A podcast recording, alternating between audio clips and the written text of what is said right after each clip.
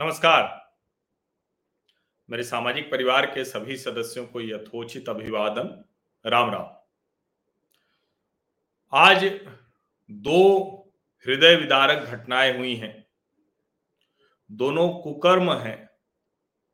दोनों अगर ध्यान से देखें तो इस देश में एक अजीब सा इस वक्त जो माहौल बना हुआ है, उसी को आगे बढ़ाने की कोशिश है।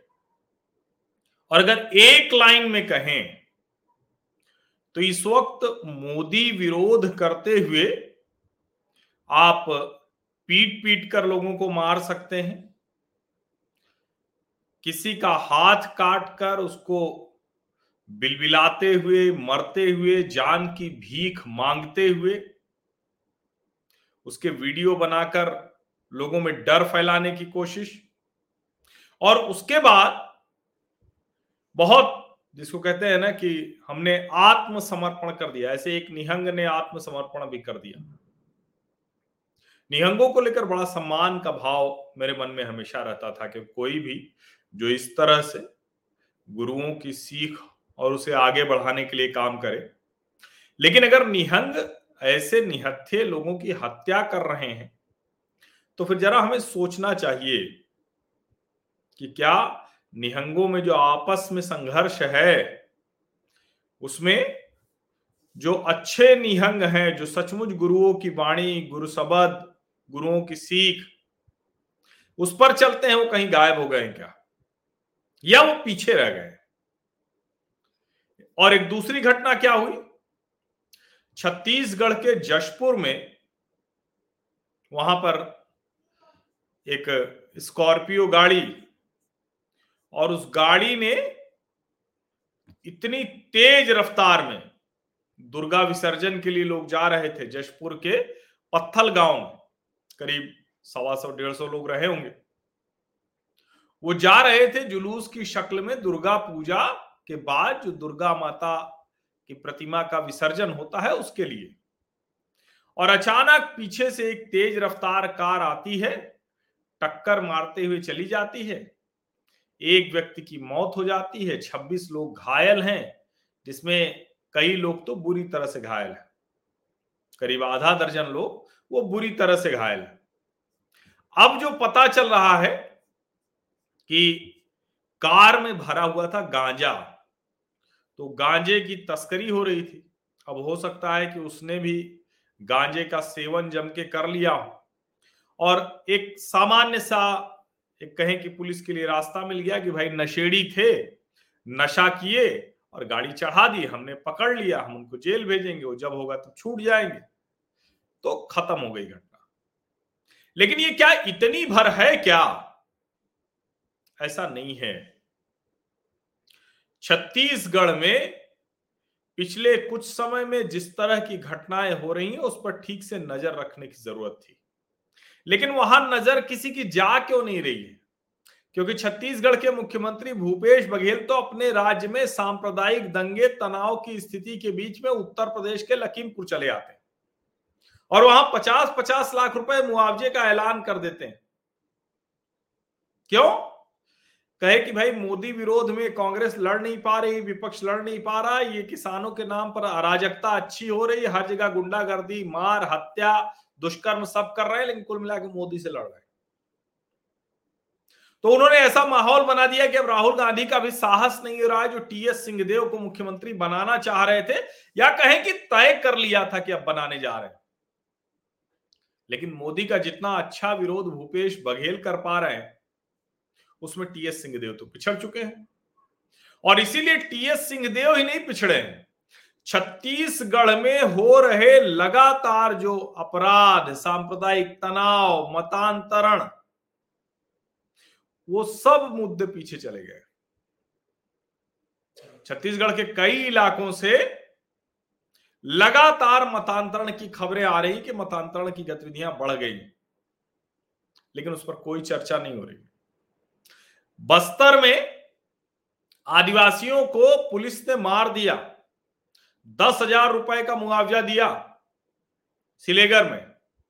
और आदिवासियों की इस तरह की हुई हत्या, आदिवासी लगातार विरोध प्रदर्शन कर रहे उसकी कोई चर्चा नहीं हो रही। अभी जो कवर्धा में हुआ, भगवा झंडे को उतारने को लेकर और बहुत ज़्यादा विवाद बढ़ा, बाकायदा सांप्रदायिक तनाव की स्थिति हुई आमने सामने लोग आ गए और उस दौरान मुख्यमंत्री भूपेश बघेल चले गए उत्तर प्रदेश, क्योंकि वहाँ उनको राहुल प्रियंका के साथ जाकर मुआवजा बांटना था। और बस्तर के आदिवासियों को कोई मुआवजा उन्होंने नहीं दिया। जो कवर्धा में लोग मारे गए, उनके परिवार वालों को कोई मुआवजा नहीं है। कवर्धा में सांप्रदायिक तनाव की जो स्थिति हुई, जो उसमें घायल हुए, जिन लोगों के ऊपर हमला हुआ और इस सब के बीच में ये खबर आती है। अब बड़ा आसान सा तरीका है कि नशेड़ी थे, चढ़ा दिया गाड़ी, पुलिस ने पकड़ लिया, हम जाँच कराएँगे, बड़ा अच्छा हो गया। लेकिन आप कल्पना कीजिए, गाड़ी पूरी गांजे से भरी हुई थी और जो अब खबरें आ रही हैं, ये तस्करी करके ओडिशा से मध्य प्रदेश के सिंगरौली ले जा रहे थे। ये इसी रास्ते से तस्करी हो रही थी। अब ज़ाहिर है, इस तरह से लोगों को कुचलने वाली घटना हृदय विदारक है। वो तो बेचारे किसी का ना रास्ता रोक के बैठे थे, ना किसी को सबक सिखाने जा रहे थे। तो दुर्गा माता का जो कहें कि उनके दुर्गा माता के भक्त थे, उनकी प्रतिमा रखी थी, उसका विसर्जन करने जा रहे थे। अब ये जो घटना है, इसको आप थोड़ा ठीक से समझिए। ये दरअसल दिखाता है कि छत्तीसगढ़ से कितना बड़ा तस्करी का, नशे की तस्करी का रैकेट वो चल रहा है। अभी जो दोनों आरोपी पकड़े गए हैं, वो मध्य प्रदेश के हैं, सिंगरौली के रहने वाले हैं, बबलू विश्वकर्मा और शिशुपाल शाहू। लेकिन शिशुपाल साहू और बबलू विश्वकर्मा ये जो मध्य प्रदेश के सिंगरौली के रहने वाले हैं, ये कहा जा रहा है कि बाकायदा इसी रास्ते से तस्करी कराई जा रही थी। नशे का पूरा कारोबार चल रहा था। अब आप जरा सोच के देखिए, एक पंजाब है, कांग्रेस शासित राज्य है। ऐसा नहीं है कि अकालियों के शासन के समय वहाँ से नशा मुक्त हो गया था। लेकिन यही कहकर तो आए थे ना, बाकायदा आम आदमी पार्टी ने तो उड़ता पंजाब पिक्चर बनवा दी थी। पता नहीं कौन कौन फ़िल्म इंडस्ट्री वाले सब आ गए। सोचिए आप। और अब छत्तीसगढ़ में भी इस तरह की खबरें आ रही ये जो नशे की तस्करी का कारोबार हो रहा है, अब उसमें क्या है?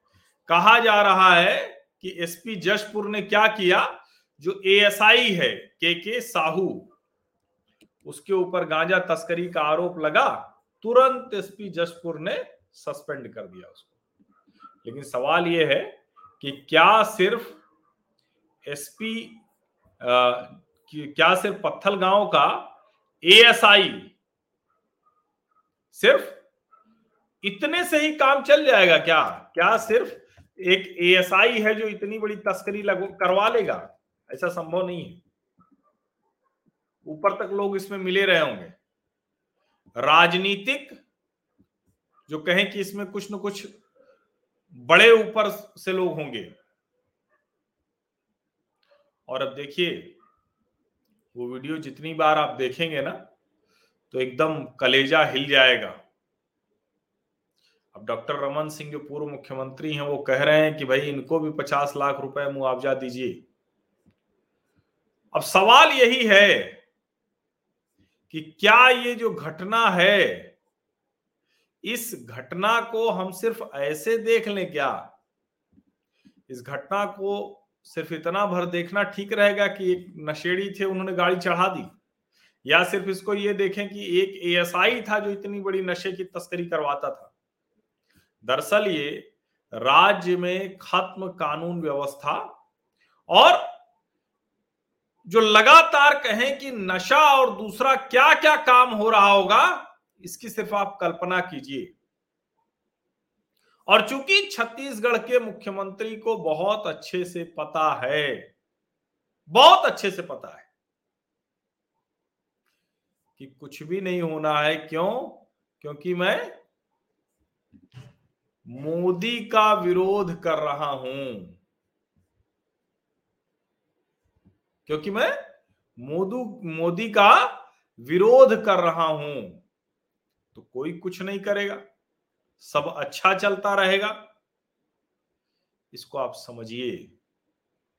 ये बड़ा महत्वपूर्ण है। इसको आप सिर्फ़ ऐसे मत समझिए कि ये एक सामान्य नशे में रौंदी गई घटना है। ये दिखाता है कि छत्तीसगढ़ में कानून व्यवस्था की स्थिति क्या है? ये दिखाता है कि छत्तीसगढ़ में क्या कुछ हो रहा है सिर्फ़ इस नाम पर कि मोदी का विरोध हम करते रहेंगे तो हमारी कुर्सी बची रहेगी।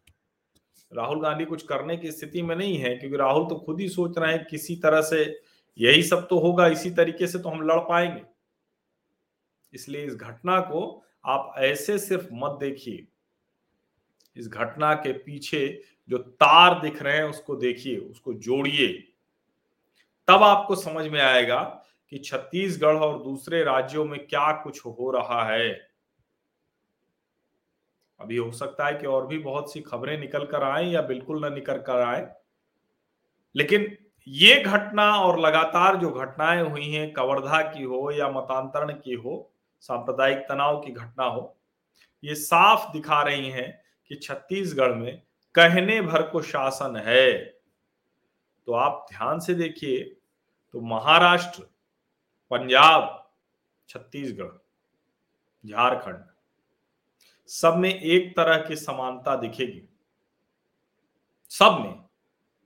कहीं की घटना का आपको पता चल जाता है। घर में साधुओं को पीट पीट कर मार डाला था। झारखंड में क्या क्या हुआ था वो सबने देखा। ही विधायक कैसे डांट रहे थे डीएम को।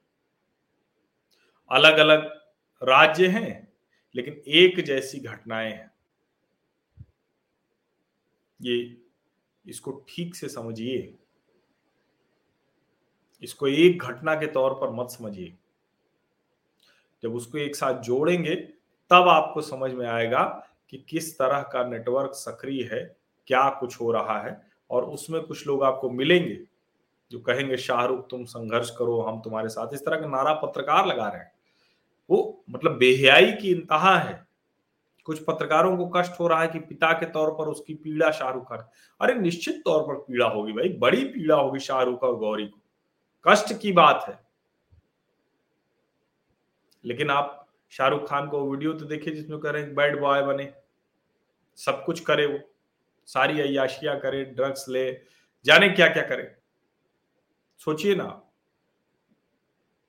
लेकिन खैर, वो विषयांतर मैं नहीं करूँगा। कुल मिला के बस इतना ही कहूँगा कि जो देश के अलग अलग राज्यों में घटनाएँ हो रही हैं, इसको थोड़ा ठीक से देखिए। जिस तरह से रौनती हुई, वो कार चली गई है, जिस तरह से नशे की तस्करी का बड़ा गिरोह छत्तीसगढ़ में पल रहा है, वो भी पुलिस के संरक्षण में। और पुलिस का संरक्षण बिना नेता के संरक्षण के नहीं होता। नेता मतलब वो सरकार वाला ही होगा। विपक्ष का नेता तो संरक्षण दे नहीं पाएगा। समझिए इस बात को। आप सभी लोगों का बहुत बहुत धन्यवाद। और मैं बस यही कहूँगा कि देश के जो हालात हैं, इसमें चैतन्य होने की ज़रूरत है। और देश की सरकार पर दबाव बनाने की ज़रूरत है कि वो अपराधियों के खिलाफ, आरोपियों के खिलाफ कानून के ज़रिए सबूत लाकर उनको सजा दिलाए कड़ी से कड़ी। और सबसे पहले तो ये रास्ता साफ़ कराए, वरना अगर यही चलता रहा तो लोगों का लोकतंत्र में भरोसा धीरे धीरे कमज़ोर हो जाएगा। आप सभी लोगों का बहुत बहुत धन्यवाद। शुभ रात्रि